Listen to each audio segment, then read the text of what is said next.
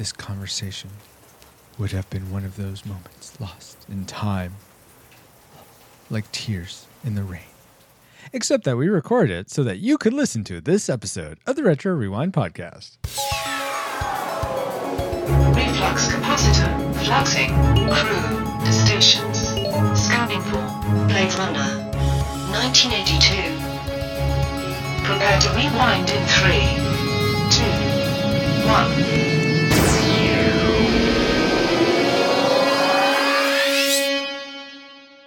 Welcome to the Retro Rewind Podcast, where we take a fresh look at movies and video games from fifteen or more years ago. You can find this episode at retro rewind podcast dot com slash one twenty-four, that's one twenty-four, where there are links to contact us and vote on the movies we cover. There's also a Patreon link if you would like to be one of our awesome patrons, helping fund the show alongside Brian Keating, Deborah Powers, Jared Holzhauer, Chris Cowan, Patrick Hicks, Diego Avila, the Feelin' Film Podcast, Peter Guzman, and a secret patron as well. Thank you all so much for your support. It makes a huge difference in us getting to do this show, and we really appreciate you. My name is Francisco Ruiz. I'm a dad designer, and I predicted that Blade Runner would be a tragic movie, mainly because I recall being so bored the last time I watched this in college. Um, Did we watch it together? I don't Because I saw it in college so. for the, the only time before this. I have a memory. Let's talk about that in a second. All right. Before we introduce our guest, Paul, yes. uh, here is your boop, boop, boop, boop, boop. Francisco's flash announcement. So this episode was personally picked by our patron, Jared Holzhauer. Uh, we Woo. did, for people that contribute at the five dollars or more level on Patreon, they're randomly selected every quarter to uh, pick a movie just all themselves, and it can be a movie even that Paul and I haven't seen, as long as it's fifteen years or older. So thank you so much, Jared, uh, for being a patron. Thank you for picking Blade Runner. We are looking forward to seeing this. Uh, or at least we're covering it in preparation I was about to say, we Blade already, Runner we just saw twenty forty-nine. It. yeah. And if you would like to be one of uh, the people that could pick the movies, you individually pick the movies we cover, consider being one of our patrons on Patreon, which is patreon dot com slash retro rewind podcast. The that, price might go up, so just be safe and donate ten dollars an episode. There, yeah, okay. yeah, there you go. No, then you won't have to worry about it. Yeah, yeah. So that was your Francisco's boop, boop, boop, boop flash announcement. Now I'd like to welcome, as always, my good friend, co-host, master interrupter, Paul yeah. Baz- Bazooka Lava Powers. Hey, Paul. Hey, you're still calling me Bazooka Lava. Why All not? Right. Should I not? No, I don't know. It's your call. You're the your, one who started it, so your, you have to be the one that ended it. It's your name. Uh, but, Paul, my trivial question for you is this. Ridley Scott and Jordan Cronenweth achieved... Don't the, know them. Sorry, go ahead. Achieved the famous shining eyes effect by using a technique invented by Fritz Lang, known as the Schüfftan process. There's, oh, I thought it was the, just angling the camera, because I could see that... Like, light is you know, bounced into the actor's eyes off a piece yeah. of half-mirrored glass mounted at a forty-five degree angle to the camera. Yes, that's what it is. Because I can achieve that effect on accident yeah, sometimes. Yeah, but it's you so went the first, so it's not the Powers process. It's the no. Schüfftan process. So they can make that work every time. Interesting. Yes. Paul, if you were going to create a synthetic human, what mm. outward... feature would you give it as a tell that it is synthetic? Oh, you're going a different direction with that question. Okay. Yeah, that's right. Um, keep guessing. Antennae. That's okay. That seems kind of obvious, but I suppose yeah. if you want that, I want to know if there's if that's a person or an android. I don't want to have to guess. All right, all right, fair enough. And Paul, what was your prediction for Blade Runner? Oh, I'm so glad you asked. My prediction for Blade Runner is, or was, tragic as well. Tragic as well. All right. So two tragics so far. And for this time on the podcast, we have not one, but two new guests to the show. Uh, they run the yes. YouTube channel Geek Devotions, uh, as well as lead student ministries at their church in, uh, is it Latvia? Louisiana. Louisiana. Oh, right. Their church in Lithuania. Okay. Welcome aboard. L A Shreveport, Louisiana. Welcome aboard, Dallas and Celeste Mora. Hey, guys. What's going on? What's going on with you? So glad. Are you racist against the South, Francisco? No, I was trying to be funny. Apparently, uh, my joke went boom. No, because whenever my brother moved to the South, you're like, where is he? Like, it's Alabama, right? Yeah. Okay. But it took you like twenty years. I, to well, the thing is, Georgia, we're getting off topic. Let's get right. to introducing our guests. Welcome, Dawson Celeste. Uh, Thanks for having us, buddy. Oh, absolutely. I've uh, a couple more questions for you. First off, Uh, what are your favorite movie genres? So let's start with Dallas. Uh, uh, you just opened a can of worms that you don't even understand. My favorite movie genres are probably um, sci-fi movies. Um, and I guess this plays into sci-fi movies too, but it's like I really enjoy the post-apocalyptic movies. Okay. Where mm. society's trying to survive. Uh-huh. And so you're a millennial. After the apocalypse comes the thousand-year reign of the millennium, right? We'll talk about that on another show. Okay, good. Sounds good. Discussion for another day. Um, and um, see what movies are like. No, um, no, no, you gave us one. That's fine. Celeste, okay. What is your, your he favorite? Will, he will go on all night. Um, let's see. Favorite genre. Ah, uh, I'm gonna say sci-fi as well, mm-hmm. but I particularly like sci-fi westerns. Oh, okay. Oh, like Westworld. Take my life, like, take my like, land, yes. take me where yes. I cannot stand. Okay. And Cowboy Bebop. So oh, you know. Nice. Well, very Cowboys cool. Cowboys in space. Okay. Yes, because who doesn't need cowboys in space? Cowboys and aliens doesn't. Oh, um, well, okay. no, we, we, we ignore that one. We ignore that. Were one. They in space though? I thought they were on Earth. Just aliens. Yeah. Were, they came to Earth.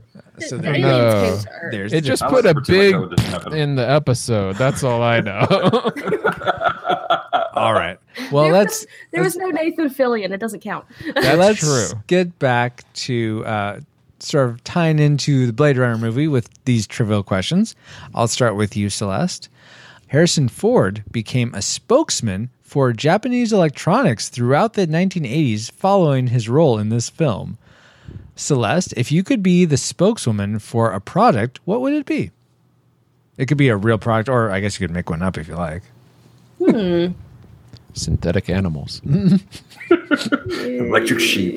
Yes. No, no, no, no, no, no. Ah, knitting needles. Because then I could have an endless supply of knitting needles and yarn. You like to knit too? Knitting beetles. I'm like, oh, cool. You could they could knit for us. Ew, no. Those are some tiny stitches. Yes. Didn't like you know that's silk. How your clothes were made? I I say you like knitting too because Chrissy likes knitting. So, Celeste, what did you predict Blade Runner would be? Um, I predicted it as a classic because even though I had not seen it before mm-hmm. now, mm-hmm. I'd heard about it. That's right. Yeah. Thank you for reminding me that this is your first yeah. time watching it also. Yeah. I had clearly I hadn't heard a lot because I thought it had Arnold Schwarzenegger and I thought it had something to do with ice skating. That would so, make more sense. Oh. Yes. Clearly, I hadn't heard a lot. Schwarzenegger on ice. It. Excellent. That's awesome. Thank you very much, Celeste. Ice to see you. Dallas, here's your trivial question. Ridley Scott cast Rutger Hauer in the role of Roy Beatty without actually meeting the actor. He had watched his performances in other films and was so impressed he cast him immediately. However, for their first meeting, Hauer decided to play a joke on Scott, and oh, he no. turned up wearing huge green gla- green sunglasses, pink satin pants, and a white sweater with an image of a fox on the front. Dallas, what is the most ridiculous thing you have worn purposefully? Oh, man. Most ridiculous thing I've ever worn purposefully? Oh. Indeed. Oh, man. Um, I'm trying to think back to all the videos I've made over the years. All the youth events. Um, yes. Sermon illustrations. I did a video with some friends once where we did a silent film. And uh-huh. um, it, it was only ridiculous because we were all together. We were at a park. And... Um, my buddy was playing a damsel in distress. and, and he was not very damselish. And we had him dressed with a wig, but he has like he had like a little like a little goatee, goatee going on. Nice. And I had him tied to the tree, and I'm wearing a trench coat, a fedora, and a a mask that comes up over my mouth. They had some joggers go by, and the guy in the dress is like, hello! And that's, like, not his voice at all. Yeah. It was, so that was probably the most... Just because of the whole situation, that was the most things, ridiculous thing purposely that I ever wore. I thought you were going to say your bathrobe. No. That ridiculous bathrobe. Well, no, very my bathrobe good. Would make sense because I was authored in for uh, cosplay. True. Oh, nice. Okay, cool, Dallas. And what was your prediction for Blade Runner? Uh, mine was somewhere between tragic, not tragic, I'm sorry, classic and nostalgic. Okay. Mm-hmm. Very nice. Well, so we have like two kind of classics to two tragics. Let's see how this pans out. It'll be very interesting to see. Ooh. Ooh. Uh, but Paul, please enter our course for Blade Runner. Sure, Alice. Let's have a roundtable discussion on the movie Blade Runner, what we liked and what we liked most, and then also what we disliked about the movie, including what we disliked the most. We'll come back for our final rating and uh, maybe some feedbacks and announcements. Alert, alert. Approaching target. Spoilers incoming. Establishing analysis vector. Los Angeles, twenty nineteen. There was an escape from the off-world colonies. They slaughtered twenty. The assignment? Track down six manufactured humans. He's the best man for the job. But he may die trying to prove it. Harrison Ford is the Blade Runner. Yes, Harrison Ford is the Blade Runner. But did we remember that? Or did we remember Arnold Schwarzenegger as the Blade Runner? Let's find out in our memory mind meld synopsis. I remember the beginning to be pretty slow as it lays out the landscape of the world. I found the imagery of the city to be absolutely fantastic, though. I vaguely remember a chase scene at the beginning, but that could just be iRobot. Harrison isn't Han Solo. He's a detective hunting androids in the future where everyone speaks a mix of English, Japanese, and German. I remember watching the robots starting to become more self-aware and trying to figure things out. The robots that look like humans, called replicants, are turning against the humans, and Ford has to find out how. How? Seems like there was a scene where a girl robot was really confused about some clothing. Then Harrison is introduced to a lady, Detective Einhorn, who is a replicant, but doesn't know it and doesn't want to die. All the while, Lady Hawk is the replicant mastermind. The ending? I don't remember, unless it was a gunfight in that weird apartment, has always stuck out to me. The camera shots and the discussions on what is human and not what and not what was really head-trippy. It's not fun like Star Wars.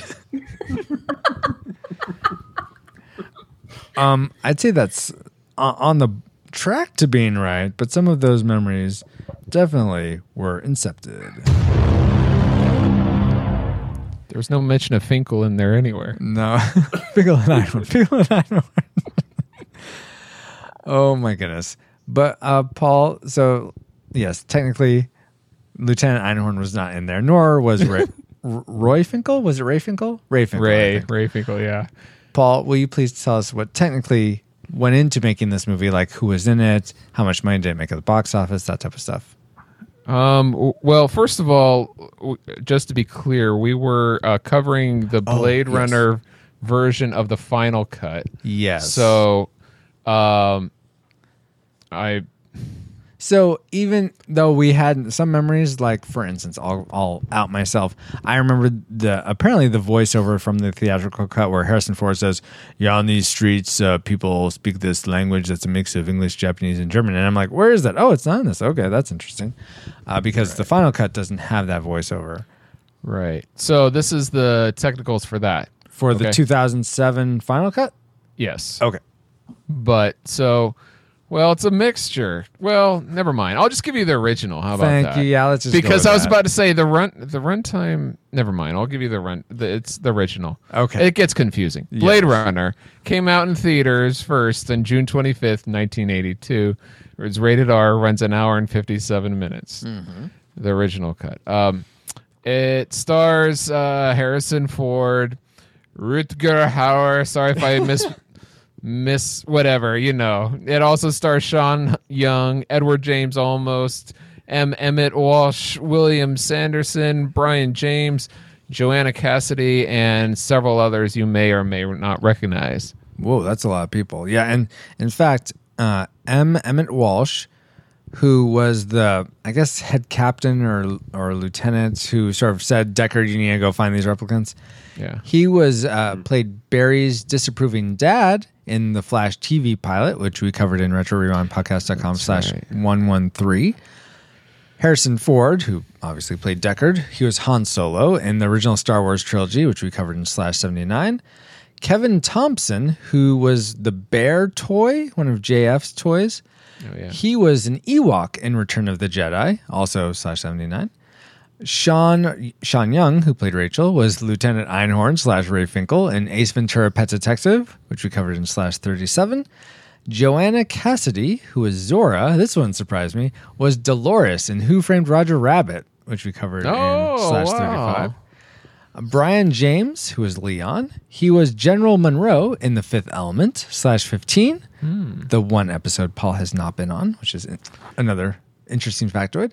And yes. then William William Sanderson, who was J F Sebastian, was Skeets in The Rocketeer, slash two. Oh, wow. Yeah. Lots of people in this one. Yeah. Oh, so the budget of this film was about twenty-eight million dollars. Whoa. And went on to make over almost thirty-four million dollars in theaters. Okay, not bad, not bad. Nice. Definitely a plus. It's in the black.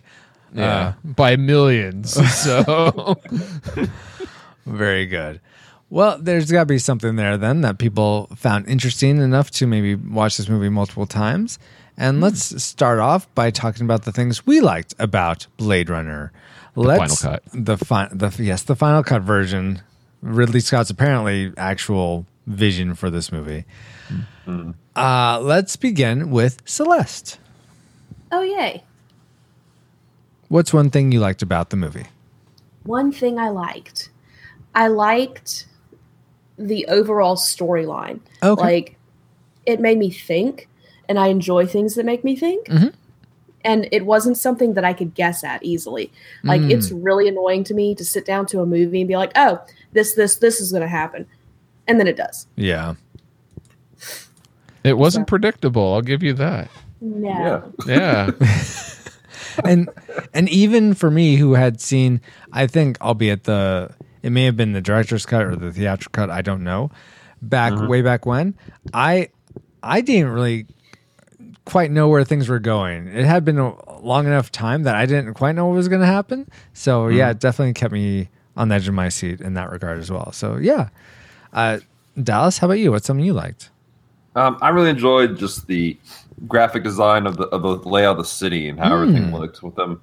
You know, when they're, they got that one pan across the whole city, you got the Japanese billboards and then like they're mm-hmm. on the street level mm-hmm. and they got the little, like the noodle shop and everything going on. I just, I thought everything was really just gorgeously built for the city. Yeah, I mean, that, that goes into one of my likes. I feel like this world feels very lived in. Like, this could be the future. Oh, yeah. Like, it seemed yeah. very yeah. authentic. Yeah. That's very yeah. good. Tr- yeah, yeah. Uh, you seem to agree with that, Paul. Is that one of your likes, or why don't you give me one? Close. Okay. Um, I was going to say with that was the vi- overall visuals, and I don't mean the special effects. Some of mm-hmm. those are kind of dated, like some of the lens flares. But yeah. Um, yeah, but, no one's used lens flares anymore. Michael Bay. Um, but J J Abrams. The the compositions of the framing and the lighting and the the, the cool colors mixed with the dark colors. I loved yeah. the visuals in this. Uh, the way, like the cinematography, essentially. Yes, exactly. Like yeah. uh, it seemed like a lot. There were a lot of scenes that could have been still frames that could have worked as a, a piece of artwork on oh, somebody's absolutely. wall. Absolutely. Yeah, yes. absolutely. I would agree with that. Uh, the work they put into it was interesting too, because they had to, like a couple of like the weird look that they had. That what made it so interesting was they put the camera on a uh, track and had a computer go over it. Mm-hmm. And then they reset it, and they filmed right over the footage like four times mm. to give it that weird look. Oh, I didn't realize nice. that. Very cool. The more mm-hmm. you know. Indeed. Uh, Dallas, why don't you hit us with some more knowledge about something you liked? Um, something else you liked. Okay. Something else I liked. I liked the um, the way that the um, inside of the buildings looked also. Like oh. everything looked was like like even though like like his apartment looked trashed. Yeah. Everything was very purposely placed to give it that lived in feeling. Mm-hmm. And um, they purposely trashed. Yeah, but like apparently like the outside of his apartment was actually a, a like legit Frank Lloyd Wright building. I was oh, about really? to say they probably just went. It wasn't a yeah. studio set. Yeah. They just went into somebody's apartment and yeah. added to it. Well, like the, the outside was Frank Lloyd Wright, but then they had to build the set. Um, the inside of it was a, a studio set they built. Sure, yeah. And um, so they had to work hard to match that Frank Lloyd Wright feel also for everything. Yeah. And so mm-hmm. I appreciate the work in building the set, not just the the rendering of stuff, but the actual work that went into it. Well, yeah. apparently, yeah, set designers. yeah, totally. And apparently, you're the king of uh, leading me into my likes, Dallas, because that goes right into another one of I, something I liked, which was there's so much attention to detail in this movie. I feel like from mm-hmm. like yeah. like I said, the the lived-in sets to I and this touch just I don't know why it floored me so much, but after uh, so that scene where uh, Deckard is getting beat up by Leon and Rachel shoots Leon and saves him. And so he's obviously bloodied and, and and and beat up. And they go back to his apartment, and he he t- drinks some water in this clear cup, and you see this like little little splash of blood in the mm-hmm. cup in the water. I'm like, mm-hmm. I mean, that I don't know why that floored me so much, but it's just like you could have gone away very easily with him just drinking water, and no one would have thought anything of it. But mm-hmm. that you're like. He got beat up. Why would he not have blood going into this water? Because he's probably bloodied on the inside. Right. I just thought I loved that they're so careful with the minutia of stuff like that. Yeah. So that that was another thing I liked. Cool. Uh, Celeste, why don't we go back to you? Was something else you enjoyed about this movie? Well, I don't know if this is actually a thing or not, but I feel like the world in The Fifth Element mm-hmm. was based on the world in Blade Runner because oh, the entire time I'm waiting for Corbin Dallas to run across the screen. Like, the way it looked, it wasn't as bright. It was much more grungy. Yes. But yeah. it's just the the car, the style of the cars, the style yeah. of the buildings, yeah, I the way that. everything flowed. It's like mm-hmm. this is a town a couple blocks away. So, which is cool because that was one of my first sci-fi movies. So oh, for nice. me, it was like, oh, hey, I like this because I recognize this. Yeah. I, I, I mean, I wouldn't doubt that Luc Besson, is that who did The Fifth Element? Um, might have taken some inspiration from this. I have no idea if he did. But I think Ghost in the Shell did too. Well, did oh, yeah. Ghost in the Shell later. come after this or did it come before? Yeah, nineteen ninety-five. Oh, okay, like, yeah, then definitely yeah. it did, yes. Much later. Yeah. I think so. Okay. So, but yeah, I mean, I think this... This was one of those pillar movies in terms of sci-fi filmmaking that I'm sure it, it's mm-hmm. its reach in terms of inspiration. It, it's a big reach. Sure. So right, it's uncalculable. Uh, right. Well, Thanks, and we Paul. actually were discussing that in the middle of, of watching it because my, my movie expert over here uh, normally Pointing knows things Dallas. like that. Oh, uh, okay. Yes. Normally cool. I can be like, hey, was this an inspiration for this? You'd be like, yeah, this person. Nice. So much information into my head then. Well, Dallas, why don't, you give, in English. why don't you give us some more information? Uh, okay. Well, regarding what you liked, I the, mean. I'm... Yeah, yeah, yeah, yeah. One of the things I liked was the the pull from different sources. Like it had the, the old school Detective Noir feel to it throughout mm-hmm. the entire movie. Mm-hmm. And then even like um, some... somewhat um, the concepts of it I felt were being pulled from uh, the Metropolis, the the silent film, the oh, German yeah, yeah. from from years ago. Um, that um, I feel like some of that came from those inspirations mm-hmm. as he built it. And so I, I really appreciated that they're trying to put a lot of elements together to make this something special. Yeah, totally. Oh yeah. Um, Paul, did did you like how those elements coalesced together? I didn't realize, but now that you say that, I'm like, of course. So yeah. Well, as a, as an art lover, I I would say yes, I do like that. Cool. And art can, begetting art. Why didn't you tell me something else you like, Paul? Mm-hmm. Okay, something. The reason why I'm laughing is because one of the it's it's one of those things that's so bad it, it's it's it's good. It's, oh, okay. I'm and intrigued. In the opening mono, you said like, oh, it pays attention to detail so well. Yes, and in the opening, not monologue, but uh, the writing. Yeah, of, the omni ta- and and and, crawl, and the last thing it says, it's like a, a throwaway line. Oh, by the way. Uh, retiring somebody refers to killing somebody because there's one line that takes place in the conversation between um uh the the girl and the guy. Did you uh, ever retire a human by mistake? Right, and that was like yeah. the only time they ever mentioned retiring. So they're like, w- we got to explain that somewhere. Uh, I don't know. Let's put it in the beginning monologue. So. I imagine that's from the original book. I, I don't uh, know. Yeah, but I'm, I'm like, when they're cutting it out, like, oh, we got rid of that, that scene that explains retiring. Well, we got to... I, okay, so I was amused by that. Oh, all right. So the credits where Harrison Ford do a really awkward voiceover again. I just right. think it's interesting that you took it that way because to me, it took... it was explaining the mentality uh, towards androids. Right. Yeah. Oh, yeah. As less than human. So I think that's funny. Yeah. Yeah, exactly. Mm-hmm. I uh, mean, it's, it's well done. It just kind of sticks out. It's like, okay. Oh yeah. yeah. I remember that from the opening. Yeah. Yeah. Okay. Wow. Uh, Celeste, what's one more thing you liked?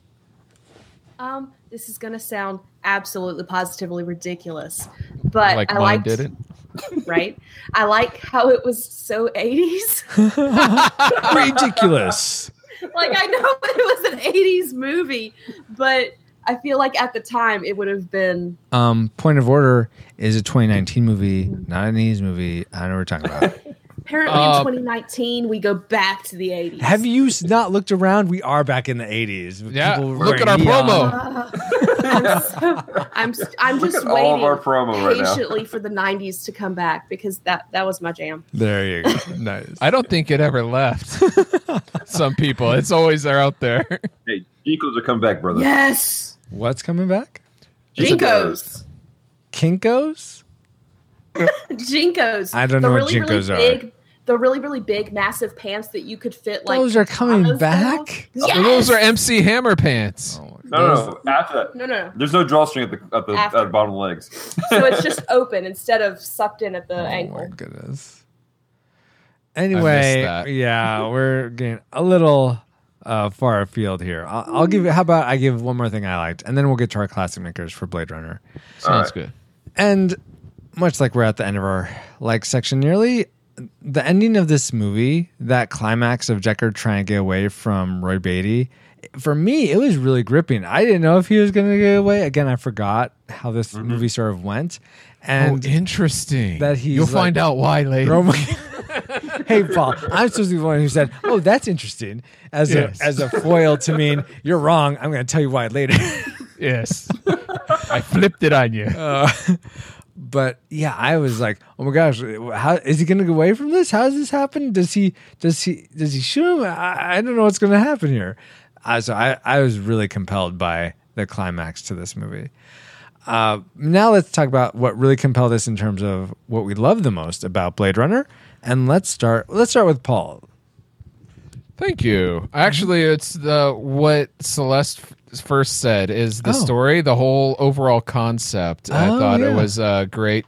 Um, humans versus androids or robots, and robots taking over versus the whole man versus machine. Uh, that whole concept, that idea that's played out so often nowadays, and I think it's great to explore these ideas. You could have lots of conversations about it, and oh, totally. to uh, and. Yeah. D- dig deeper into the concept of it all. Indeed. Very good. Mm-hmm. Uh, Dallas, how about you? What was your classic maker for Blade Runner?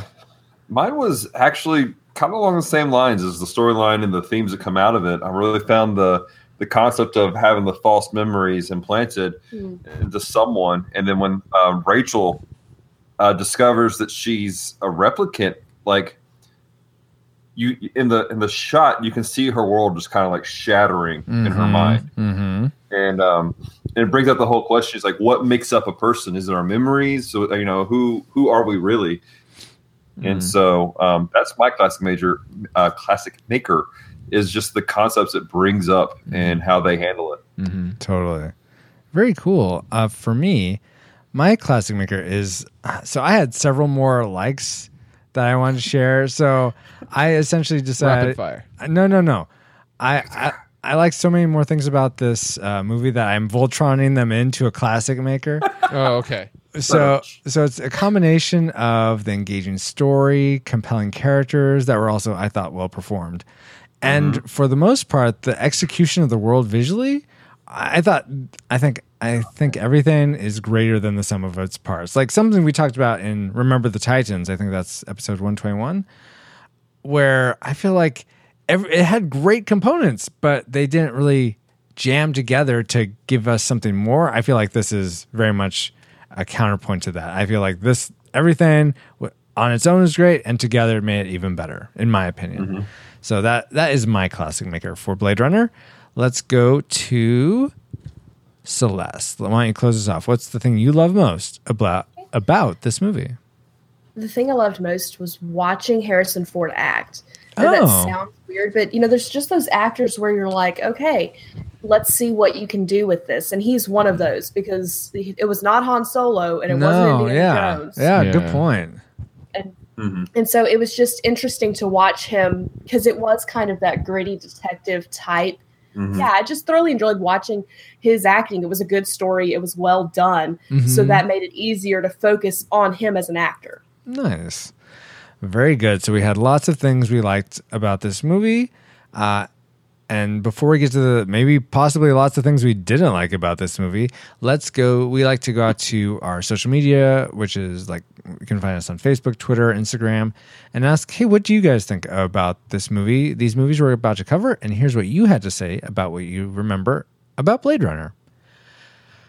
To start, the C P Perspective says, great movie. I vividly remember the scene in which Blade Runner, Harrison Ford, chases after and shoots a replicant who was working as a dancer.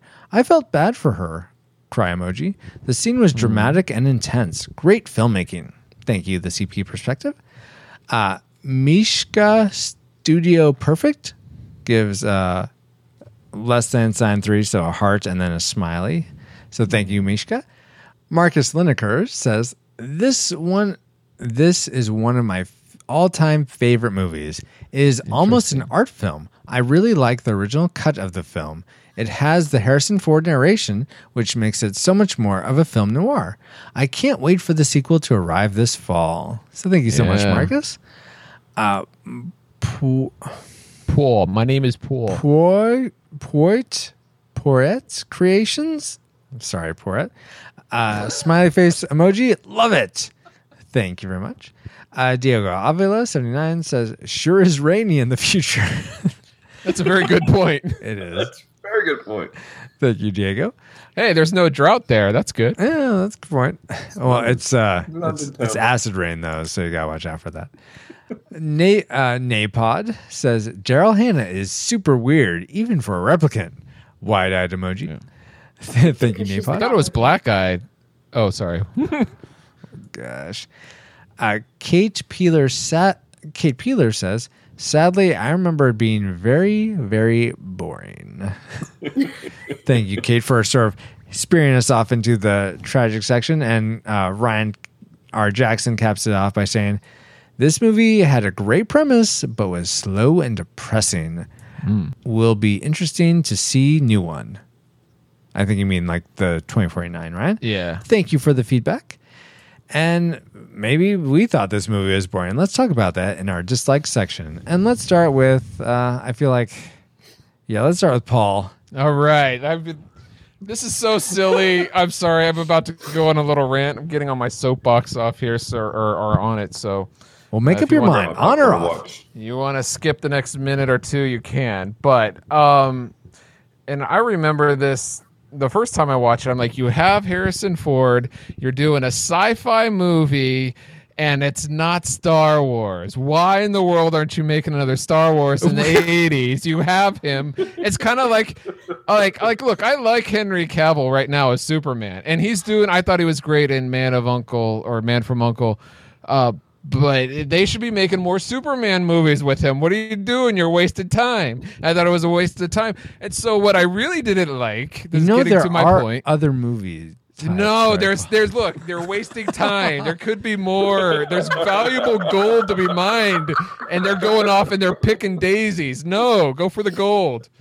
And what it wasn't the Olympics. What ticked me off is at the beginning, they're, they're, the crowds are walking through the rain, and they're holding, what do they have? They have lightsaber umbrellas, just reminding me this is not Star Wars. They could have been making a Star Wars film with Harrison Ford, but no. That's a, like a dig into my face. Ugh, I got to put lightsabers in here to remind you this is not Star Wars. All right, so go are ahead. You upset that Harrison Ford was in Ender's Game? No, that was after the Star Wars thing. What are you talking about? Star Wars is happening right now. I know, and they killed him off. But Ender's Game was before that, like a little exactly. bit before that. That was before they brought him back for that. So in between Return of the Jedi and yeah. and The Force Awakens, when they weren't making any Han Solo films, okay, I'll give them. I'll this give them leeway for after that. After Empire Strikes Back and before Return of the Jedi, so exactly, what? They could have been making more Star Wars films. Thank you for proving my point.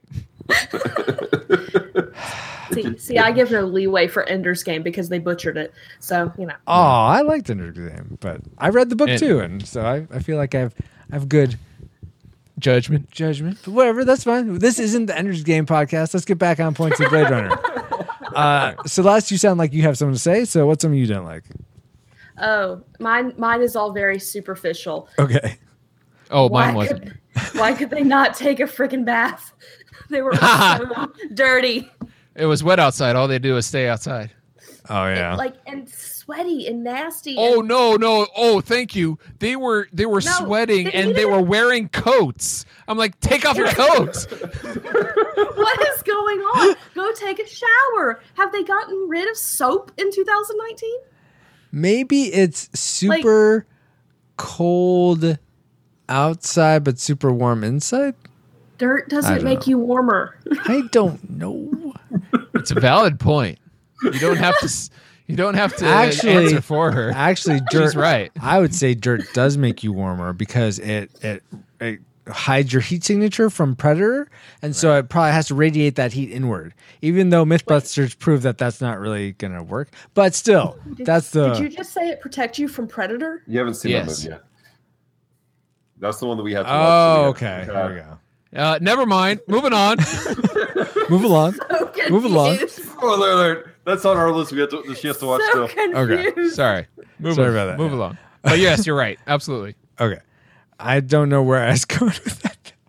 Oh, oh, you guys were saying that. Oh, not me. Celeste was going there. Okay, yes. You don't like the heat yes. and the grunge. I, I think that contributed to it feeling like a lived-in world as opposed to the sterility of some like Star Trek. But no, I, I can see that bothering. I can see that bothering. I'm dirty. talking right now, Paul. Of course Sorry. they're sweating and dirty. They're people. People sweat and are dirty. And they're wearing want? coats. Why? Because the android sweating that yeah. got me. Like, why, oh. why is an android sweating? Who takes the time to program well, yeah, sweat? But you know, they're try- more human than human is what we say. I mean, yeah, but they don't feel hot or cold. I, so who says they know? don't feel it? They may not respond to it, but who's to say whether they feel it or not? I think that whole scene was ju- it was setting that up that they don't feel it. The whole like frozen eyeball thing. Mm, oh, the scene when she j- grabs the egg. Yeah, I, yeah. I, yeah. Like, I know what scenes you guys are talking about. I'm not saying you're crazy. I'm just saying they they're choosing just like he There's, sticks the thing in his hand just so he has he can use his hand. I feel like they can turn much like Data can turn off his fear response from Star Trek. Have you seen Star Trek Next yeah. Generation? We take out the chip out of his finger. Yes, I'm in. I'm in the middle of it. Oh, okay, all right. So he can turn off stuff because he is synthetic. I'd imagine they can turn off stuff internally like that and not pay attention to their pain. What if Harrison Ford was a Data hunter? Oh. So would that make him the guy that wants to destroy him to make more? No, I guess not. No. No, that would make him Lore. Lore, yeah. Yeah. Something like Lore. Wow, we stop rabbit trailing here, guys. My goodness. That's what we do best. Dallas, what's something you didn't like about Blade Runner? Um, I did not care for how the scenes dragged out in certain points. Oh, like the whole for, scene for where, instance? Yeah, yeah. Like, for example, like when they did the um, uh, where he shot the replicant in the street, uh-huh. and how it was just slow motion for days. Mm. And that like, was your time to go to the like, restroom. Like, like that particular cut, yeah, that particular cut of the movie, though, like he went back and made it longer. Yeah. What? That oh, was like the original cutscene of that yeah. was, was shorter. Yeah. And he's like, hey, let's make this even slower. And they reshot the scene. Oh, they yeah, went, they, re- they the went and re- rehired the same actress and they reshot the scene for this cut. Huh. And I was I thought it was a horrible, like, even the slow-mo wasn't a good slow-mo. It was very no. choppy. Was choppy. Like, oh. Yeah. And and there's and then there's so many other scenes that were like they were just so long. I mean, when hmm. you do videos, there's this, there's a concept called trimming the fat, where you, you know, it's like, okay, you know, even like a second, two seconds, you cut, so you go to the next scene to keep. Then it's not artsy. Are you calling artsy people fat? No, I'm calling them boring. so,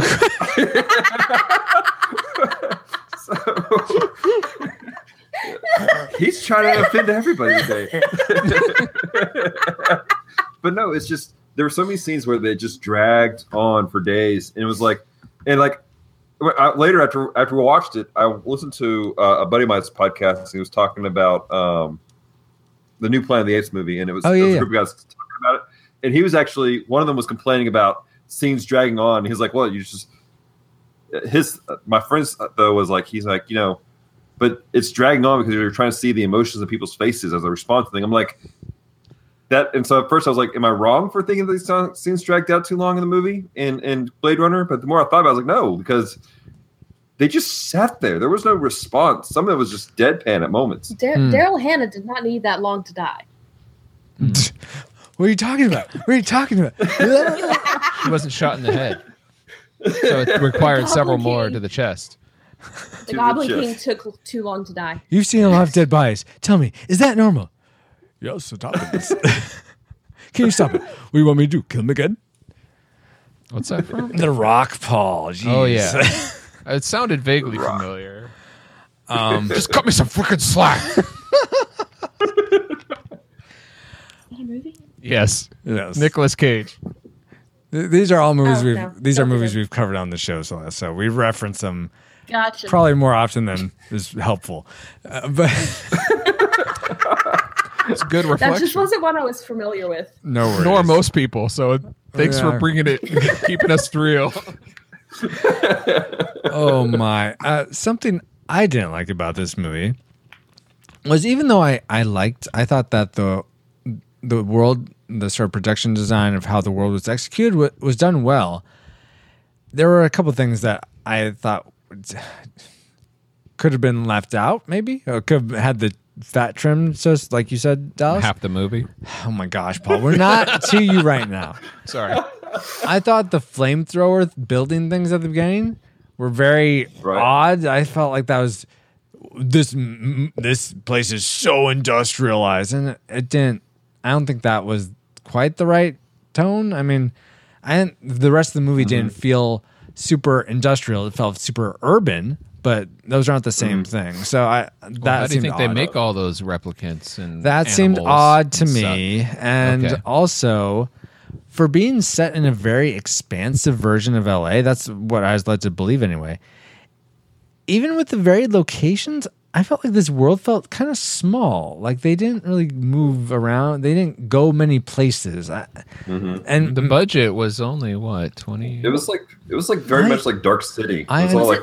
Supposed to be L A because I thought it was Chicago. No, it is L A. No, it's L A. Yeah, twenty nineteen yeah. Los Angeles. Yeah, it felt uh, very much like Dark City where everything was in one space. Yeah, yeah, kind of like that. And so, I mean, I I know it, for for for all I know, Pris Pris and J F uh, J F's place could have been on the completely opposite side of the city than where Deckard was. I don't know, but it, I don't get the feel that they're traveling all that far uh, mm-hmm. to places. So that that's just one little quibble I had.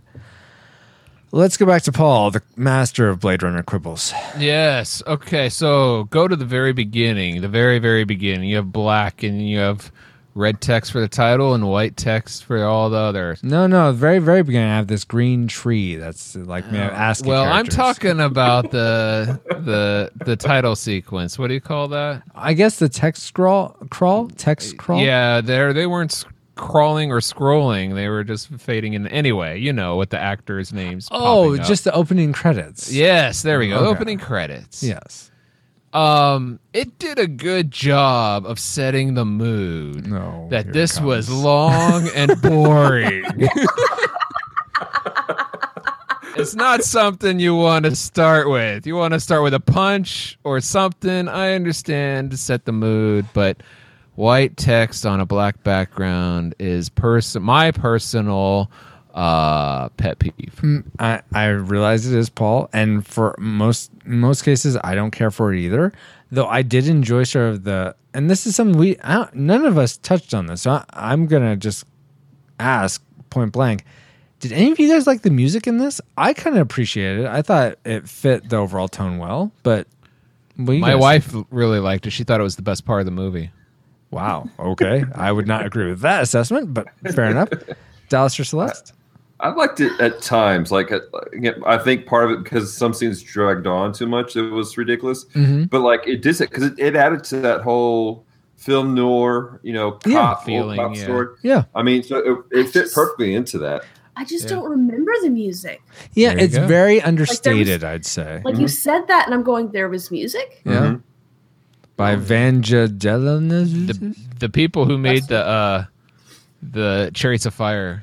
Oh, is that really the same people? Yeah, that's really oh, the I same didn't, people. I had no idea. I had, See, honestly, a lot of people are like, let's get the Chariots of Fire soundtrack. That's awesome. Nobody's out uh, like, let's get the Blade Runner soundtrack. Overplayed. Actually, I actually like the... I wish they'd used the the song that they used for the end credits somewhere more in the movie. Mm-hmm. I feel like that was like really like upbeat and was a bit you more driving. You stayed for the end credits? All right, keep going. He thought it was a Marvel movie. I guess, but I remember the end credits being like on a black screen with white text, so, you yeah, know, I was most, out. How most end credits are. Yeah. It's not a movie. It's not a Marvel movie, buddy. Yeah, so I was out. Okay. Uh, Actually, that's the go. time my wife and I decided to talk about different theories, but we'll get to that oh, later. Well, cool. Uh, let's go back to Dallas. What's something else you didn't like? Um. Okay. Paul started at the beginning. I'm going to start at the end. Um, All right. the, the very end where he's um, he's giving that speech. He's holding the, the dove. Yeah. And he's he's giving that speech about, you know, the memories being gone, like tears and the rain, which I found interesting that he ad-libbed the last half of that yeah, speech. Yeah, yeah, yeah. Oh, uh, really? Like, mm-hmm. Yeah, the, like just the last half, not the whole thing. But the last half, right. he, he ad-libbed it. But the whole, like, releasing the dove... Mm-hmm. As this he like he shuts down, like it was just, it was a little over the top for me. Oh, it was just, I was really? Like, I kind of like the symbolism. It was just a little cheesy for me. I kind of mm. like the symbolism for me. I, I took it to me. Well, there what did symbolism? let me? Well, yeah, I'm okay. Here's how I read it. That he, it was okay. his way of showing that he he thought he had a soul or deserved a soul, and he was letting his soul go to heaven, so to speak. Right. Ah, androids do don't have souls. I'm ticking off the androids, by the way. Poor the Data. Um, coming to get so, you. But no, I, I can see why I can see that, but just something about it. I don't know if it's just because of it was so dated. Was it because of, because I, of the slow mo? Is that what you didn't like, Dallas? Yeah, it's a slow mo. Why do we need a slow mo of a bird flying? So you can because see it's the eighties. Each flap of its wings as it True. moves to the heavens. It, it just needed a a uh, perm, and it could have been perfectly eighties. Yes. What? Moving on. Just accept and move on. Okay, Francisco. That's fine. I'll accept and move on to something else I didn't like. Yeah. Okay. Which was that.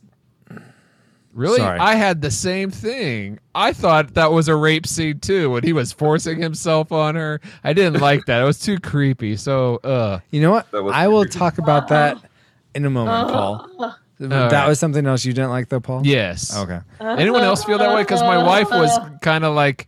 uh, but then she thought it was okay because it was repeating. But I was like, no, I no. I was having a moment. I was yeah. arguing with the T V. I was like, oh. no, that is not okay. What yes. is happening here? No means no. Yes. Wait, what? It means yes. I'm so confused now. Uh, well, I, I will actually, I'm going to, we're going to possibly talk about that more in our Tragic Maker section here. Wait, possibly. wait for it. Uh, okay. I, I have one more thing I don't like, and then Paul, I think you have one more before we Correct. get there. Correct. For me, okay, and this goes to the whole, is he a replicant, isn't he? But Deckard should be dead if he isn't a replicant after the abuse he gets not only from Leon, who these people are supposed to apparently like three times ten stronger, times. ten, ten times stronger yes. than a uh-huh. human, and Pris like sque- you know doing the whole uh, what's Turn his name neck around. on a top uh, from yeah. Golden Eye on him. I mean, really, she, yeah, th- he should be dead if he's not a replicant. Though I don't see any of it, the eye flashes or anything as a tell, so I'm confused at how he's survived. I feel mm-hmm. like that's a, that's too. They were going. They were being lenient on him. They were unrealistically lenient on him. Is that it? I guess they might have been. I don't know why they would be though. Oh. Um, how about that you? That goes Paul? into my next. Actually, okay. Oh, okay. Yeah. It's a why. Okay. Here's Deckard, who we assume. Let's say he's not a replicant. Okay. Either way, yeah. he spent the the better part of his last decade or so hunting replicants. Right. Mm-hmm. Sure. So.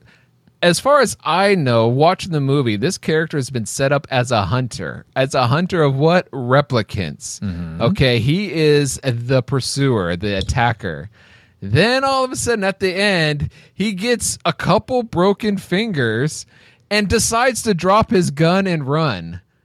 Uh, why did he drop his gun and why did he run? If he is the hunter, you don't you you run around quickly to attack again. I thought the I thought it was unbelievable that they set this guy up to be a hunter, and then at the finale, he's not he is the prey and not the hunter. I didn't I thought the character switch there was oh. completely off and hmm. unrealistic.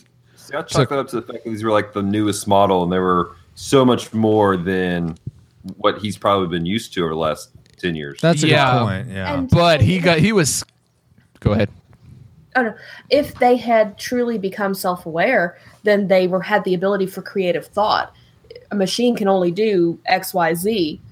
But sure. if if they had gotten to that point of where they were actually yes. beings, sentient beings, then they could go, "Oh, I'm going to do B A." X. Sure, but Other he's than- had years of hunting them. They've had creative thought. So yeah. I, I it took me right out. I was almost my Tragic Maker. Hmm. Yeah, I guess I'm more in line with Celeste that these are probably models he doesn't he hasn't encountered really all that often. He may mm-hmm. be good at recognizing them, but in terms of actually hunting them, maybe these he doesn't hasn't done that often, and so it's that's why he seems so. Barely is able to get Zora. Uh, pretty much would have lost to Leon if if Rachel wasn't there. Well, I, I don't know why he didn't. I, I don't know what Pris was doing. She should have. Ha- she had him. I don't know why she was playing around. Yeah, but uh, but here's here's the thing. He had no fear until he got a couple of it. Not even his main fingers of his hand, like his like most useless fingers of his hand, broken. And then all of a sudden, he went from. No fear to fear. Let me ask you this, Paul. That's do, the quickest you, character arc that I, I don't Let me believe. Let me ask you this. Yes. Maybe he, unlike Superman from Man of Steel, was just trying to get Roy Batty, just make sure, he, okay, oh, he wants to get me? Fine. Follow me. I know you're going to die soon, and I'm just going to just let you tag along me so I know you don't kill anyone else. Could it be that? No, no. He Fine. Harrison Ford's too good of an act to portray pretend fear. That was real fear. Harrison Ford really was fearing for his life. Yeah. Oh my gosh. Guys. No, I really believe that he he was afraid, uh, and I didn't understand why. Okay. They what they could have led up to that, like, mm-hmm. oh man, these are there. There could have been a progression of that. That's but a good that point. was not shown. Yeah. That that's mm-hmm. that's completely fair. All right. Well, then with that, let's get to the things we hated the most. Um, since I sort of teased it already, I'll get to it. I was unsettled by how Deckard forced himself on Rachel, and I'm actually not sure what to make of the why behind it. So here's where I sort of He was came horny. Down. Here's where I came down, Paul, not here's where Paul wants to interject. Sorry. So I felt like he's either trying to show her that she has true feelings, even though she's a replicant, and that those feelings are okay in hers, and this is just a very pushy, not caring way of doing it, or kind of along your lines, Paul, he's just using her because she's a machine and so she doesn't matter. So yes. I'm I'm not sure which the filmmakers were trying to portray with that. I feel like it's really wrong either way, but I'm curious, what what are your guys' thoughts on that? I totally thought the latter never, the first never even crossed my mind. Oh, okay. Dallas or Celeste? I just, I just was having such a hard time with the fact it was happening on the mm, screen that mm. I didn't think it through. And until... I don't even remember which one of you mentioned it. I had forgotten about it. I had blocked it out mm. because, like, it that we needed to watch it for this, that would have made me turn the movie off. Mm. Like, wow. That scene right there, I would have gone, nope, and I'm done. All right. So, so obviously that w- was very appalling to you, that, so much so that you wanted to block it out, Celeste. Uh, Sorry for bringing it up. No, I would have brought okay. it up here anyway. Trigger! Do you, but what do you think, though? Like, if you... If you remove the the horror of it, do you feel like She's he was whore. doing it out of any sort of uh, good intention, just or good meaning, or do you think it was pure? I was just, just I so just confused. Hmm. Like confused. I'm going, is he? Because in chick movies, sometimes they they do this thing where the guys like forcefully kiss them, and you're like, ugh, um, meant to be like. This romantic thing, and I'm going, mm-hmm. are they trying to insert romance into this? Mm. Or like, I just was so confused. Mm-hmm. Mm-hmm. Yeah, it didn't, certainly to watching this in twenty seventeen, it's like, this is not what you do. What is going on? Why are you? Right. Yeah. So apparently in a couple of years though, we're going to revert back to that. So be aware. Yes. um, Dallas, what did, what did you make of it though? I'm curious. Um, I'm kind of with you. Like I was like, what? Why the heck is this happening? It didn't make any sense for it just to be there. I read later though, that, like it was, like some of it played back to the book that Philip K had written. Oh, okay. Uh-huh. Uh, the uh, and it was like Rachel, Pris, they were actually the same model. Oh, interesting. And and they actually looked the same in the book. Mm-hmm. And uh, of course, they went completely different ways. And yeah. the way that he actually ended up killing Pris in the book was. Um, He forced himself on her because mm-hmm. she was imitating um, Rachel. Oh. And so it was his way of basically forcing her to show her hand that she's not Rachel. Or getting oh. close enough to her. Then caused a conflict, and that's when he killed her. Oh, okay. It's my understanding of the way the book played out. And so, and all right, so now, like, hold- okay, but there's no reason for it in the movie, I think. Yeah. Yeah. Oh, point question. Sure. When you said the book, um, do you mean. Uh, do robots dream of electric sheep, or do you mean the novelization of Blade Runner? Because the, he wrote both. The novelization the, the, uh, is just the book reskinned as Blade. It just says Blade Runner and has a movie poster on the cover. It's the same book, though. It is? Yeah. Be- darn it! That, according to IMDb. Li- according to IMDb. No, because my library, I was looking for the audiobook of the original, uh-huh. and... Uh-huh. And my library only had the audiobook of Blade Runner, not oh, the original. Okay. So right. I didn't check it out because I wanted to read it before yeah. watching the movie. So I, I thought they hired him, the the, the novelist, to rewrite uh, it for the movie. No, it's a it's a reskin. So I I didn't read it. I just I, cause I, I was curious about it, so I was looking it up, and that's what it said. I did almost buy the comic book though. Uh, Off uh, Google Play. Oh, cool! I didn't realize there was a comic of it. Yes, I saw that. It's interesting. It's really interesting. I read the preview and it was really pretty interesting. Well, very good. And was it like the book? I don't know. I mean, I didn't read any portions of the book, but uh, oh, it's, okay. It's my understanding it was it was a graphic version of the book, and it was pretty. Like if you read the panels, yeah. like it's um, like you had like like the description, like the way a writer would write out the description of you know. You know, he woke up in the morning and it was always this way. And then you have his talking to his wife. Decker was married in the in the book. Oh, oh really? And, uh, yeah. And so you had this stuff play out, but it was really weird. Like, like there's this like machine they go to, they program their emotions that they want to oh, feel for the, for the day. I'm, I'm like, reading this frame. now. I mean, it was really weird. Really, really weird. That would wow. be so awesome, though. Yeah. Be like, I don't, I want to feel happy today. I want to see the movie of the book, not this movie. Okay, okay. Well, I've taken up enough of our time, so let's go on to some of your guys' tragic makers. Let's uh, let's go with Celeste. What did you hate most about Blade Runner?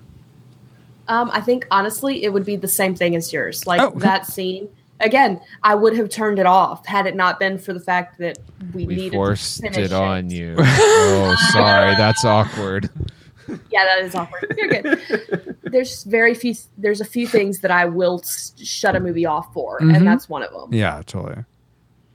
Uh, so, let's. I'm, I'm a completionist. I have to finish it, even if it's horrible. But well, you know, I appreciate you continuing on and persevering yeah. through that for the sake of our podcast. I really do appreciate that. Yeah. Uh, Dallas, how about you? What is your tragic maker? Um, just so it would be different from, from the rest of all that, because that was okay. a big deal for me too. Yeah. But um, I don't think, even though like we're watching it on a, you know, the it was digitally remastered on stuff. Some of the scenes were not, they don't keep well. Oh. Like I'm watching, I'm like, that's, that's a model, you know, like, the pyramid, like the pyramid, like even the pyramid. I'm not so sure that's not the same model from Highlander two. Oh. Where they're doing like the blast zone and everything. Oh. I'm pretty sure it's the exact same model that was in Highlander two. That's the one where they wow. were aliens. Yeah, wow. that's what oh so it, it just, some of the scenes, that, it caught me off guard. Cause I'm like, Like, yeah, these scenes are like, oh, wow, this is gorgeous. And then it cuts away, and it's like, wow, this is this is really awkward. Yeah. It's only a model. God. Yeah. yeah. So I, that was my I, tragic measure. It was just, it didn't keep, some of the scenes yeah, didn't keep. Like, it's definitely a dated movie. I agree. Yeah. Yeah. Um, yeah. And I'm not only the one that like, has a lot of grace for it, but there was a couple scenes I was like, this is like the digitally reworked. I mean, it was kind of like when Paul was like having issues with Tron a few uh, a couple months ago. Mm-hmm. And how like the like the stuff was jumping. That that's what it was yeah. for me. I was like, this just something looks off for a yeah. digitally remastered yeah. final cut. Totally. Mm-hmm. All right. Well, that leaves Paul. Here we go. Buckle All your right. seatbelts. All right. Sorry. So I kind of hinted at it when I said the exact same thing when I was talking about the opening credits, that it's slow and boring. This movie is slow and boring. Now, if you cut half of, if you trim the fat, I, I like don't you said, see how you could say this. Um, I could see how you could say it's slow, but boring. I just, I go ahead. Okay. Finish, I'll let you finish. Let well, you, finish. You know those slow parts? Yeah, that's boring. Okay. And then the, the the climactic part that was so on the edge of your seat. Oh no! Like I'm I'm. Can't get past the, past the that the main character who's been a hunter all this time is now running like a little girl running from you know uh, and uh, sorry little Slow boys have fear too, Paul. Yeah. Why you gotta be sexist? Jeez. Yeah. If you yeah. want to see yeah. Harrison Ford running in a, in a tutu and unicorn costume, there you go, because that's what a little girl would wear. Well, or if you want to see Harrison Ford running, you should go watch Han Solo running after the Stormtroopers. Stormtroopers. There we go. Or I Indiana was, Jones I, running away from the big rock. Yeah, I, he's allowed to be in or Indiana sticks. Jones movies. Yeah. So that's fine. The Fugitive? No, you're running. You should be running after okay, Stormtroopers. Paul, question. Query, as it were. Okay. How? Tell me this. And I don't remember. It was back in episode twenty, so it was a while ago. Oh, wow. How is it that scenes like Daniel waxing the cars, yes. painting the fences... That would, has a purpose. Would you say... everything? That, pretty much everything in this no. has a purpose. Name it's name long... something. I'll tell you what the purpose is. Okay. Um, ten, uh, fifteen seconds on a building that I don't care about. Which building? There's several scenes of just building shots. Oh, let's show the Asian lady eating another pill there's, or whatever she's establishing shots. Yeah, they showed it once, twice, three times. No, no, no, no. Let's continue. Like, okay, no. Uh, let's have more than just one Asian lady doing all their okay, commercials. But when you say boring, I get the sense that you mean you're bored with the story. So is that Both. Okay. Either so bored is bored. What elements of the you story? Know what? Were, what? You know what? Let's. What? I have a. I have a better question. Oh, okay. What is the deal with this unicorn thing? Okay. Yeah, I'm is not it, sure actually. It, okay. All right. Are how does it? Please. In general? Ex- no, no, no, no, no. Oh, please actually, explain actually, to I know. me. Wait. Why he's a replicant? Okay. Based upon a piece pause. of paper that he finds on the ground. Pause. Pause. It sounds like. Okay. So. It sounds like Dallas probably has the real answer because it sounds like he's researched it maybe or something based on his hand motions. I have a theory, so I'd like to go yes. first. Okay. Just just in case, and Dallas, by all means, I could be completely off. I have no idea. Okay. Okay. My theory is, and I again, I haven't researched this at all, is that the unicorn is something he daydreams about. That's yes. established. I'm sure yes. Paul was very bored with seeing a unicorn run on screen. Oh, so slow. Oh, come on. The hair flips of the like, unicorn. But yes. it, a daydream can be interpreted as something you're like you're wishing for, you wish you were there, if only you could be somewhere else right now. If I so, only had a pony. So if if I take that, then I sort of interpret that his seeing, getting this little unicorn thing is a symbol of him having the freedom to go, to leave, to go into not necessarily a dream state, but to, to be free of this world that he's in, that he's been having to be in, and no longer has to be a hunter. Is this the whole releasing your soul as a dove kind of thing that, that doesn't make a lick of sense? He dreams of a world where there's soap. I'm not saying he actually, Roy Bay actually has a soul. I'm just saying that's how he's trying to see himself as. That's all. I'm not agreeing with him, just saying that's why I saw in it. Wait, and this is wait. why I'm seeing in the unicorn.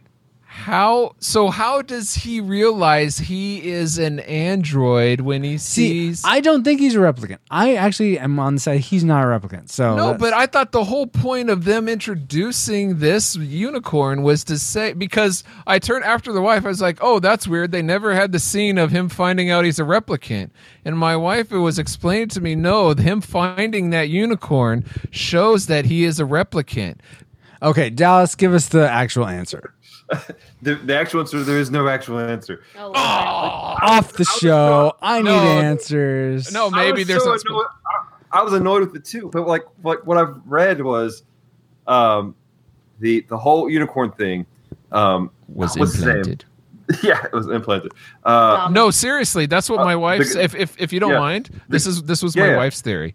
Is that the whole the yeah. whole. A uh, scene of the unicorn was actually a quote-unquote memory implanted into him that he was uh, dwelling upon. And so the guy that's making all the uh, these... Okay, he made three origami animals. One was a man, so two plus a man, whatever. He was letting him know that... Uh, you are a replicant because we know the dreams that you have or the memories that you have because we planted them there.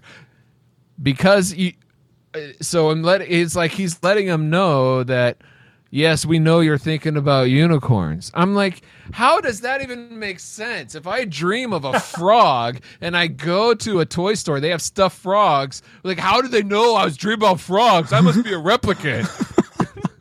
Yeah, I, I don't that, agree with that that's either. That's the running theory. That's the running theory. Is that that's what it is. Is the guy that played Adam, or what, what was his name? Almost, Edward whatever. James Almost, yes. Yeah, he... Um, like the, the theory is that he has a file and he knows exactly what it is. But the, beyond that, the running theory that a lot of people have, of course, nothing been confirmed by any studios, is that he his memories are what Deckard's are based off of.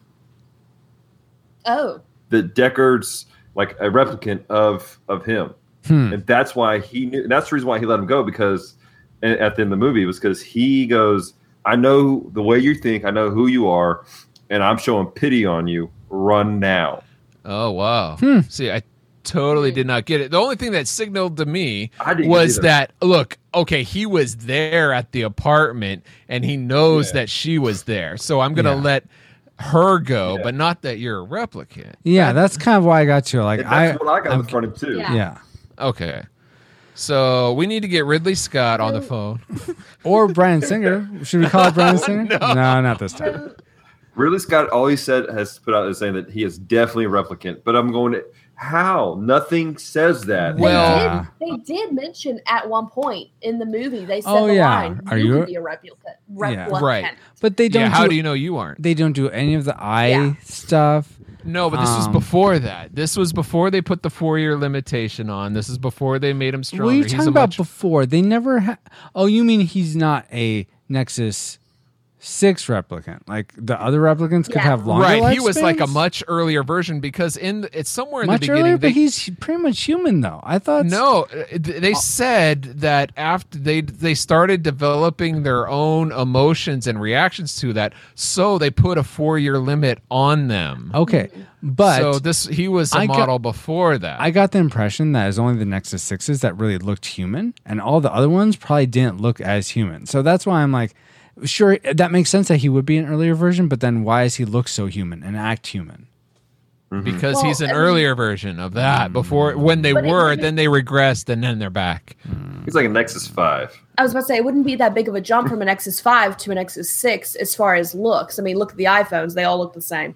There you go. No, they're very different. I don't know what you're talking about. All right, fine. Look at look at the, uh, the Kit Kat versus the... Uh, What what's another Android phone out there? The, oh, I the, I thought like the ice what? cream sandwich. I thought you were talking about an actual Kit Kat. Yeah, me too. Yeah, no, I'm talking Android me a break, phones Paul. Here. Give me yeah. a break. From Kit Kat to Marshmallow. There Those you go. O S Those are all phones. Exactly. So they all look the same. Oh, true. All right, all right, okay. So we, I think we've dwelt enough on this theory. By all means, let us know what you think. If you have your own theory, if you know of a theory that's uh, corroborated by anyone. Uh, by all means, uh, let us know. Go follow us on Twitter at Retro Rewind Pod, or same on Facebook and Instagram. Let us know what you it, what your theory is on all of this. But I got get this to a close. I think we've entered all our targeting information into the firing computer. Alice, do you have a firing solution for us? Nope. Okay, maybe. Firing solution complete. Rating salvo at the ready on your Sounds mark. Like she does. So here we go. Do we rate Blade Runner a classic? We'd recommend anyone go see this, whether or not they've seen it before.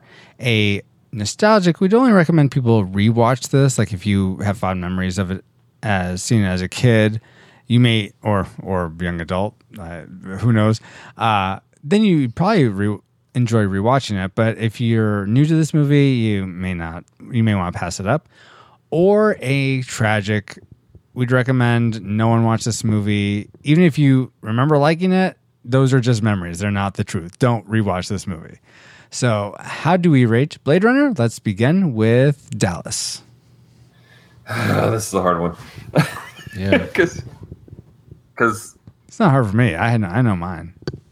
I know, but see, like, I want to so badly say it's, it's a classic for mm-hmm. people who are into cinematography. I watched this when I was in college and I was taking film classes because we were we were meant to study it, mm-hmm. study the, the, the, the technique, study the art. That being said, if you're not going into that, if you don't care about the art of it, stay away. Really? Wow. So I'm going to say for run, Forrest, because I feel like most of the people who listen to the podcast aren't necessarily. They're not wanting to go to the... Well, I don't know, maybe. All I'm going to say... No.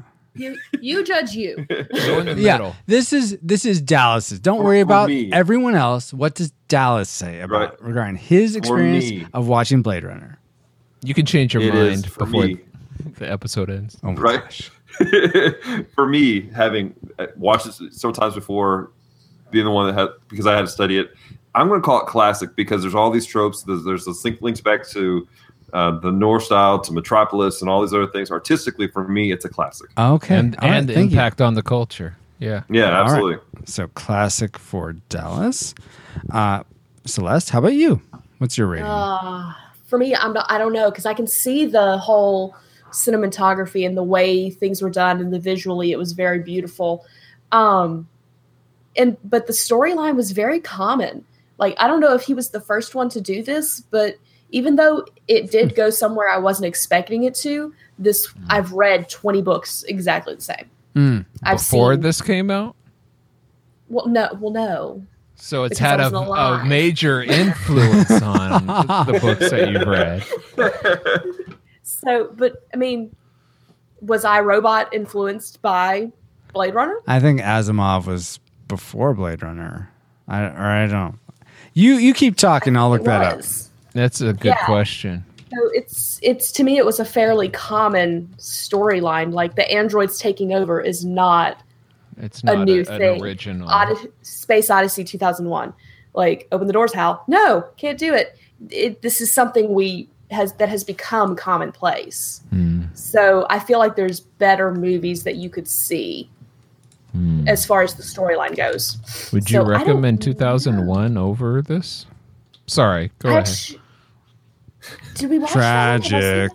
You haven't. I we have. watched part of it. Tragic. Oh, Everyone's the, seen part of it. The one I've seen the whole thing. It. Tragic. Anyway, so what would you rate? Uh, prediction, prediction, tragic. I'll specify that. Have you seen it, Francisco? two thousand one, yeah. I saw it in college. Oh, tragic. I'm surprised. Um, you're surprised. Well, this wow. is from the same man who hasn't seen uh, a lot of movies. I've I was seen about my say, share no. of movies. No, I've but I was one hundred twenty-three movies to be precise, one hundred twenty-four, including video games. Dang it, there's that. We're walking all over to the last final rating. I, I'm waiting for her to for a final rating, so I'm I was giving her time. Brain to decide. I guess I'm gonna go nostalgic, nostalgic because if you've it. seen it and you enjoyed it, then you could watch it again. Mm-hmm. I've seen it, and I would not recommend it to anyone who hasn't seen it. But you might recommend it to people who have seen it. Yeah, if they yes. saw it and they enjoyed it, I certainly wouldn't stop them from watching it. Because you're the police. You'll stop anyone if you decide to. She's the you Blade do Runner. Not watch this. Point. Why do they call them Blade Runners? I don't understand. Because here's, yeah, I don't like that either, but apparently Ridley Scott, that was the name of another uh, screenplay he could have done. He liked the name so much that the studio bought that screenplay, ditched yeah. everything but the name, and used that uh. name. But that oh, that this script just keeps getting worse. That script was about people that like uh, actually were like um, smugglers for. I was blades. about to say they sound like yeah, smugglers yeah. for for sharp objects. Still anyway, not an ice skating movie. No. Do Androids Dream of Electric Sheep came out in nineteen sixty-eight, while I, Robot came out in nineteen fifty. Oh, so. nice. So Will Smith wins. Yes. Well, Alan Tudyk wins. Thank you so much. Anyway, so nostalgic for Celeste. Paul, Smith how Alan do you rate? See, I I'm wonder. Having... I wonder how you're going to rate this. No, seriously, oh. I've been trying to figure this out as really? well. Be- oh, okay. I'm surprised because, like, I don't know if people remember, but Ace Ventura: Pet Detective is fun, but I wouldn't recommend it to anyone who hasn't seen it. But I still rate it a classic because of its cultural impact. Yeah, you do have that as part of your reasoning behind it. Yes, so that's why I'm conflicted. Mm. Um, even though this is a slow and boring movie, I'm going to have to... Uh, emphasis on slow and boring. Uh, I'm going to rate this nostalgic oh. because of the people that do enjoy it and because of its uh, cultural impact nowadays. It, it's definitely not the first movie to explore this idea, but I think the styles and uh, some of the themes are uh, influential on the culture. Mm. And yet we still have androids. Yeah. Are these not the droids you're looking for, Francisco? No. Um, are I, we this, at a draw? No. This just... Wow. This just in. Beep, beep, beep, beep. All right, guys. Well, for me, you know what? I when I remember from college, I just thought this movie, like Paul, was so slow and boring. I'm there like, you go. See? Just like two thousand one: A Space Odyssey, that tragic movie. It is slow and boring, too. I was like, why? And then, so I did not want to watch this again. But I am so glad I watched this again. I, maybe it's just this cut, but I was completely engaged in this. I really liked so much about it. I, I you weren't tired. I wasn't tired, even though I watched it at my normal like watch at nighttime. I I wanted to watch it. I I wanted to share it with Chrissy because she I don't think has watched it, and I though there is that one scene that may yeah the. Not quite a rape scene. Rape rapey scene. scene. Yeah. It's not rape, but we'll call it rapey. Ish. That's it. Ish. Anyway, I yeah, I I definitely would recommend it and rate it a classic. So wow, what would your college self say about you now? I don't know. I'd be in shock. So according to the Retro Rewind podcast, we rate Blade Runner with two classics and two nostalgics a draw. But thankfully, we have our patrons. Yes, if you contribute at the three dollars or more level, you're part of the Rewind Republic. And we ask you guys, hey, how do you rate this movies? And in case of a draw, we actually take your votes into uh, our final rating accounting. Why? We don't have a draw. Yeah, two classics and two nostalgics. I'd call that oh, a draw. We do? No, yeah. it's a it's a it's a draw. Sorry. Yeah. I thought somebody rated it a, a tragic. I lost count myself. Sorry. No. Okay, that was your, your other man inside of you. Yeah, that was the old me. I could change mine if you want. No, Paul, I don't need you to I'd change. Be happy to, oh just so gosh. We can solve something here. I'll just do it. It'll, it's okay. I'll do a vote and we'll just... You know, me personally, I think it's tragic, but... But you like to rate for cultural relevance. See, this is what happens when you care about other people, Paul. That's true. Well... Um, I also feel bad for the filmmakers and people who worked so hard on this. Like, I don't like that Paul. He thinks it's smooth. Yeah, I'm sure they, they really feel, care about what you think, Paul. I mean, maybe they do, actually. I, I have no idea. I feel bad for Ridley Scott. He, he created Alien. So. Oh, I don't feel bad for Ridley at all. Sorry. He, You're talking he, about like the, the gaffer and the oh, yeah, yeah. second yeah. D P and all that. Yeah, well, okay. I'm talking about poor, um, you know, uh, Finkel and Eyehorn. Okay, she, let's keep going. It's the midnight. Can I change their mine time. To tragic? No, oh, sorry. Can't. Too late. So thanks to our patrons, we from the ones who voted, voted classic for Blade Runner. So given that, according to the Retro Rewind podcast, alongside our Rewind Republic patrons, we rate Blade Runner a disputed classic movie. So uh, we definitely recommend you check this one out, whether or not you've seen it before, especially if you're gearing up or psyched for the Blade Runner twenty forty-nine movie to come out uh, later this year. You mean Finkel is Einhorn? Oh, okay, guys. So awesome, awesome discussion of Blade Runner. Now let's see if we have any awesome feedback. Alice? Sat online. Receiving incoming transmission. All right, it's time for some announcements and some feedback. We'll start with the announcements. It is time. The votes are in. Here are the next five movies we will be covering on the Retro Re- on the Retro Rewind podcast.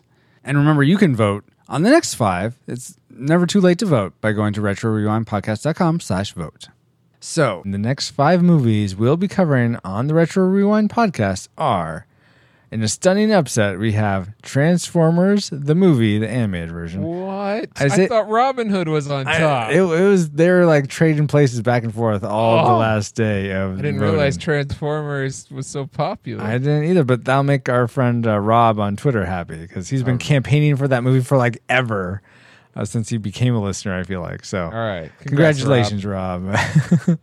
uh, then after that, again, kind of a weirdness, we have U H F. What? Yep. That's not an animated. They were all animated before. Oh, okay. Not anymore. All right. The U H F, then Robin Hood, the Disney animated version. Okay. Followed by Spirited Away. Oh, okay. And then closing out this pack of five is Monsters, Incorporated. Oh, okay. Yeah. So uh, looking forward to uh, hitting those up. And thank you to everyone who voted. You can continue to vote on uh, by going to retro rewind podcast dot com slash vote. I'm sure I've said that enough by now, but hey, everyone, sometimes you need a reminder. Uh, but yeah, go and vote. And th- I've added five new movies, a couple... Uh, a few from the old list, uh, one that was mentioned by someone who said, why don't you do this movie? So uh, check those out. Vote them up and down. Um, real quick, what yeah. was the number two? U H F. Wow. So the first one, Transformers, the, the animated movie, had a Weird Al song on it. Oh, and the yeah. second one had Weird. It seems like a bunch of Weird Al fans just got on there and went Pretty nuts much. With the voting. That's awesome. Another announcement we want to make sure you know about is that uh, this is kind of a in a way, a crossover episode. You might be thinking, huh, definitely. Wh- where were uh, Paul and Francisco on uh, Calm Talk? Well, we weren't on the podcast Calm Talk. Right. We got to, yeah. me and Paul got the chance to be on uh, Dallas and Celeste's Geek Devotions. We did a devotional about Voltron and being part of the body of Christ. And Voltron's was, part of the body of Christ? Yeah, remember Jesus is Voltron? Oh, is he's the head, yes. Yes, exactly. Uh, he's the black lion. And all form the head. Um, because that's what Jesus sounds like. Oh. Just because I was thinking the same thing doesn't mean you need to call me out on it. Regardless, though, we had an awesome time. Uh, you can go to retrorewindpodcast.com slash geekdevo, and that will take you to there. Uh, and, yeah, so check that out. And check uh, subscribe to Geek Devotions if you enjoyed oh. that. It's a YouTube channel. It's a YouTube Go look channel. Look them up yes. there. Exactly. You guys did a great job. Yeah, thank you, you so oh. much. It was a lot of fun. One and of I want to thank... Aw, thank you. And I want to thank Paul for putting together the majority of that. He did an awesome job. Well, you know, you guys, you set us up and we knock it out of the park. That's what we do. Pat ourselves on the back. Uh, now they're gonna, people are going to be totally disappointed with that setup. Jeez, I want more Voltron talk. What's this all about? Christ, jeez. Uh, anyway, I also want to announce that we have, as always, go to retrorewindpodcast.com slash store to go and get our merchandise. We have T-shirts, hoodies, a lot of fun apparel. I think it's fun anyway to watch and uh, you know, keep you warm, keep you clothed, and show that you are a fan of the Retro Rewind podcast. So even when you're hot and sweating, you could still have a, our merch on. Exactly. Like Blade Runner. Except we still have soap in two thousand seventeen. That's right. We recommend it too. You don't know. It. It's maybe, not just for display. Maybe their soap was dirty and it smells great, but it just leaves dirt. I mean, you don't know. It's possible. No, that, that woman was taking a shower, so they got you, you can, there. You can make new soap. Are are you saying that everyone's a, a, a like uber hippie in the future and they bathe with the dirt? No, everyone's an android and there's no purpose for it. Oh, off topic once again. Maybe that's the theme for tonight. Now let's get to some of our feedback. Uh, first off, Patrick Kramer sent in quite a bit. And first off, this is regarding our Sword in the Stone episode. He mm-hmm. says, uh, which is one twenty-three. I think this sums up Merlin's grouchiness and his relationship to Arthur. Merlin is fussy for sure, but the care and attention he gives Arthur is pretty touching, and the way that their relationship functions is quite intimate, with Merlin teaching Arthur all sorts of tricks to deal with the world, including some very magical ones, and mm-hmm. Arthur acting the wide-eyed student, sometimes questioning but always listening intently and observing. Heart is what sets Disney movies apart from mm-hmm. everything else, and in Sword in the Stone, it's positively overflowing. I imagine he means with heart. Yes, mm-hmm. I agree with that. Okay, yeah. I, I, I'd see. We probably disagree. I, I feel like it has heart too. I feel like a movie needs more than heart though to make it a classic in my book. But thank mm-hmm. you so much, Patrick, for sharing your thoughts. He also, uh, this is more in general, a bit of general feedback. Patrick says. So on a whim, I went back and checked all your final ratings on early episodes of the podcast that I never listened to. Return to Oz, tragic. Super Mario Kart, tragic. Labyrinth, tragic. Independence Day, classic. DuckTales the movie, tragic. And the one that really blew me, blew my, not blew me, the one that really blew my mind, The Muppet Movie, tragic? Guys, come on. Well, have you recently rewatched that movie? Yes, all the time. The Muppet I'm movie? Sorry, any of them? the the I, one Muppet movie that was good was Muppets in Space, and that's because of the music. Are you kidding me? Okay. Clo- he's closing the computer. the computer. Um. Yeah, there he goes. What and we responded on Facebook, but to anyone that's curious, you can see all our ratings if you just go to our episodes page. I believe that's where it has all the final ratings for every episode. You can just like peruse through all of them. So to speak to that, Patrick, we, and I said this on Facebook, but in the early days of the podcast, if you're a new listener, we used to only have two ratings, classic and second class. And when we moved to the new ratings, I decided to transpose all the classics as classic, which makes sense, of course, and all the second classes as tragics. So we may decide at one point to revisit these movies again and give them a fresh rating. Uh, that's something that Paul and I certainly would like to do if we ever reach our Patreon goal of having one episode a week. I imagine that'd be something we definitely would do. But right now, uh, we're not doing that, um, and we're not sure when we would do it. So patron up. so patron up, exactly. Uh, but thank you so much, Patrick, for your feedback.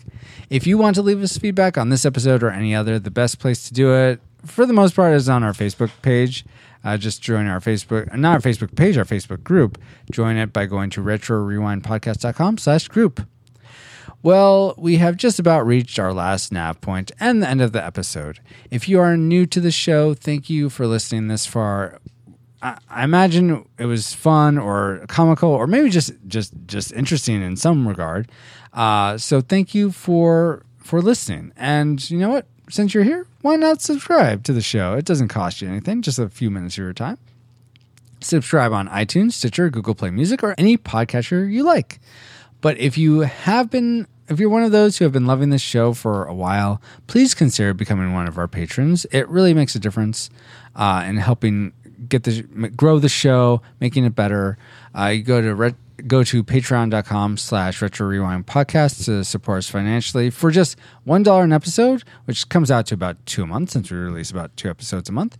You will get even more content. You'll get things like our new tubes, us playing games. We just played Domo Arigato, Mister Roboto, and that was a lot of fun. Uh, we You can get newer movie reviews sometimes, commentaries, uh, and more. So thank you to all our current patrons. It's so awesome to have you investing in the show the way you are. And uh, I want to ask again, uh, consider supporting us like them. With that, though, we have now reached Nav Point Omega. Paul, do you have any intel on our next mission? All right, next time we'll be going back to the year nineteen eighty-six for, you heard it, Transformers the movie. Wait, you mean I got to dare to be stupid? Yes, the animated kind is right. Stupid, I guess. So if you want to share your memories about that movie or talk to us about anything, contact us at Retro Rewind Pod on Twitter, Instagram, Facebook, and Pinterest. And also check out our videos of game streams and pod trailers on youtube dot com slash retro rewind podcast. And if you want to find me, Paul J. Powers, you can go to paul j powers dot com. .com. Thank you, Paul. Thank you for being an awesome friend, awesome co-host, awesome runner of blades and whatnot. Uh, Who's its and, and what's and, its galore. And uh, origami maker. Origami maker, yes. But thank you so much for doing the show with me. I really appreciate it and wouldn't want to do it with anyone else. Sure. Thank you for having me on, as always. It's a blast. Awesome. And I want to say a very special thank you to our first-time guest, Dallas and Celeste. It is yeah. fantastic having you on the show. Uh, thank you for being on it. Will you please tell our listeners where you, where they can find you online, and is there anything you'd like to promote? Uh, yeah, we are, we can find us on YouTube at uh, Geek Devotions, and you can also find us on Facebook, Instagram, and Twitter. Uh, just very simple, Geek Devotions. Look those up, and we can pop up pretty quickly. Um, I don't know what's new that we could promote. Um, uh, the Bible we, studies. We we are doing Bible studies with Geeks Under Grace. Mm-hmm. We are participating in writing them. I think our awesome. next Bible study is Dark uh, Tower. Dark Tower. Oh, cool! Oh, nice. Will it be based on the, the movie one. or the book? Yeah, the movie. Yeah. Well, what we do there. is we go see the movies, mm-hmm. and uh, there's a team of us. There's four of us, or no, there's, there's more than that now. Yeah, there's a good sized team of us. We all go see different movies, and mm-hmm. um, within a week of its release, we have a Bible study. Mm-hmm. Oh, okay, um, cool. We actually have enough people now that we're going back and doing some movies that were released before we started this. Oh, okay. Um, so it's it's pretty interesting, and it's all free mm-hmm. for download. Mm-hmm. You can grab the the Bible study, grab a group of friends, go see the movie, and then do the Bible study. Or if it's a movie that you don't care to watch, because we do not suggest going to a movie if you have an issue with it, mm-hmm. um, you can go through the Bible study and have a talking point with people who have gone and seen the movie. Mm. Okay. Yeah, all of our boxes are written in such a way that you can easily pick it up and just run with it and not mm. have to worry, worry about uh, some of the nuances. There'll be a few things in there you may not understand completely, but you'll have a frame of reference to jump off with. Yeah. And um, actually, let's tell them about what we just did this past week, though. With uh, we did on um, Spider-Man. Uh, right, yeah, Spider-Man. Oh, yeah. Sorry, my brain is shutting off. Um, we actually did the the Spider-Man Bible study that Dallas wrote on Spider-Man Homecoming uh-huh. live with some of our friends over at oh, wow. Under Grace. Mm-hmm. And so that was interesting. It was really cool because we had some really good comments going mm-hmm. like in, during the live chat. And then there was actually a little bit of ministry going on in oh, the comments. Nice. That's awesome. Yeah. So yeah, that really made cool. me happy. There's like the sixteen-year-old kid who came in who like he kind of feels like he's kind of alone in his faith at uh-huh. his home. He's the only uh-huh. one that's uh, that's a Christian, mm-hmm. wow. and and he has to be the example for his family, and it's rough for him at times. Yeah, and so we got to encourage him and, and whatnot. And so yeah. his really own source of encouragement he gets on a regular basis is through ministries like Geeks Under Grace and what we do with Geek Devotions. Yeah. Wow. So it was really pretty cool, pretty time there. And of course, we also have our podcast. Oh, I'm sorry, what was that? I was about to say, did you tell him the line, you know, with great power comes great responsibility? No, I think actually he quoted that one to us. Yeah, good for him. It was it was one of those things of we're we're doing the Bible study on a Google Hangout, so we're all talking, and then me and one other person were monitoring the comments. And yeah. so uh-huh. we're watching this happen. Oh. And then it's like a Uh, oh, oh, stop, stop. We need to we need to read this. This needs to be brought to attention. Right. Um, so, so yeah, yeah, it's pretty cool. Very we also cool. have our podcast called yeah. Calm Talk. Uh, you just look for it on iTunes, Stitcher, and Google Play. And you just look for Calm Talk by Geek Devotions. And we pop up. C O M M Yeah, two M's. Yes, C O M M And then uh, we actually, it was actually inspired because of you guys, because you guys did our, our Voltron episode on Geek Devotions. Uh, we're like, hey, let's go. And our last episode, we decided to talk about comp- our Voltron more. That's what we should have yeah. talked about for our, our new thing. We've become obsessed with Go Lion. Oh, there you go. Go Lion. In the span of one day. That's awesome. King of Monsters? That's, is that what it's? Yeah. King of Beasts. King, King of Beasts. Beasts. There we go. Him and Simba. Oh, gosh. Oh, well, Godzilla's the King of Monsters. All right. Well, thank you so much, Dallas and Celeste. Uh, thanks for sharing all that. And again, being on the show is a pleasure having you. Um, and if you want to find me, Francisco, I'm on Twitter at F X R U I Z X. Uh, I'm also on Instagram, doing a lot more on Instagram, posting my pixel artwork that I'm doing there, if you'd like to follow me there. And I want to promote my services as a web and graphic designer. Check out my portfolio at F X R design dot com. Thank you, though, so much for listening. No matter what you're doing, whether you're uh, driving to work or doing a workout or what have you, thank you for listening, subscribing, supporting, and sharing the podcast with your friends. And we pray that this uh, show brought you a glimmer of joy or more, or at least some something to think about. And as a final note, I want to say you can catch us on the retro junkies dot com, which is the Retro Junkies Network, or the Christian Geek Central Network at christian geek central dot com. But like a Pokemon, we got to catch you all later on the next episode of the Retro Rewind Podcast. Retro Rewind mission complete. Proceed to nav point Omega and return to base. It's too bad this episode won't live, but then again, who does? Good close. Good close. Thank you, Mister Odama.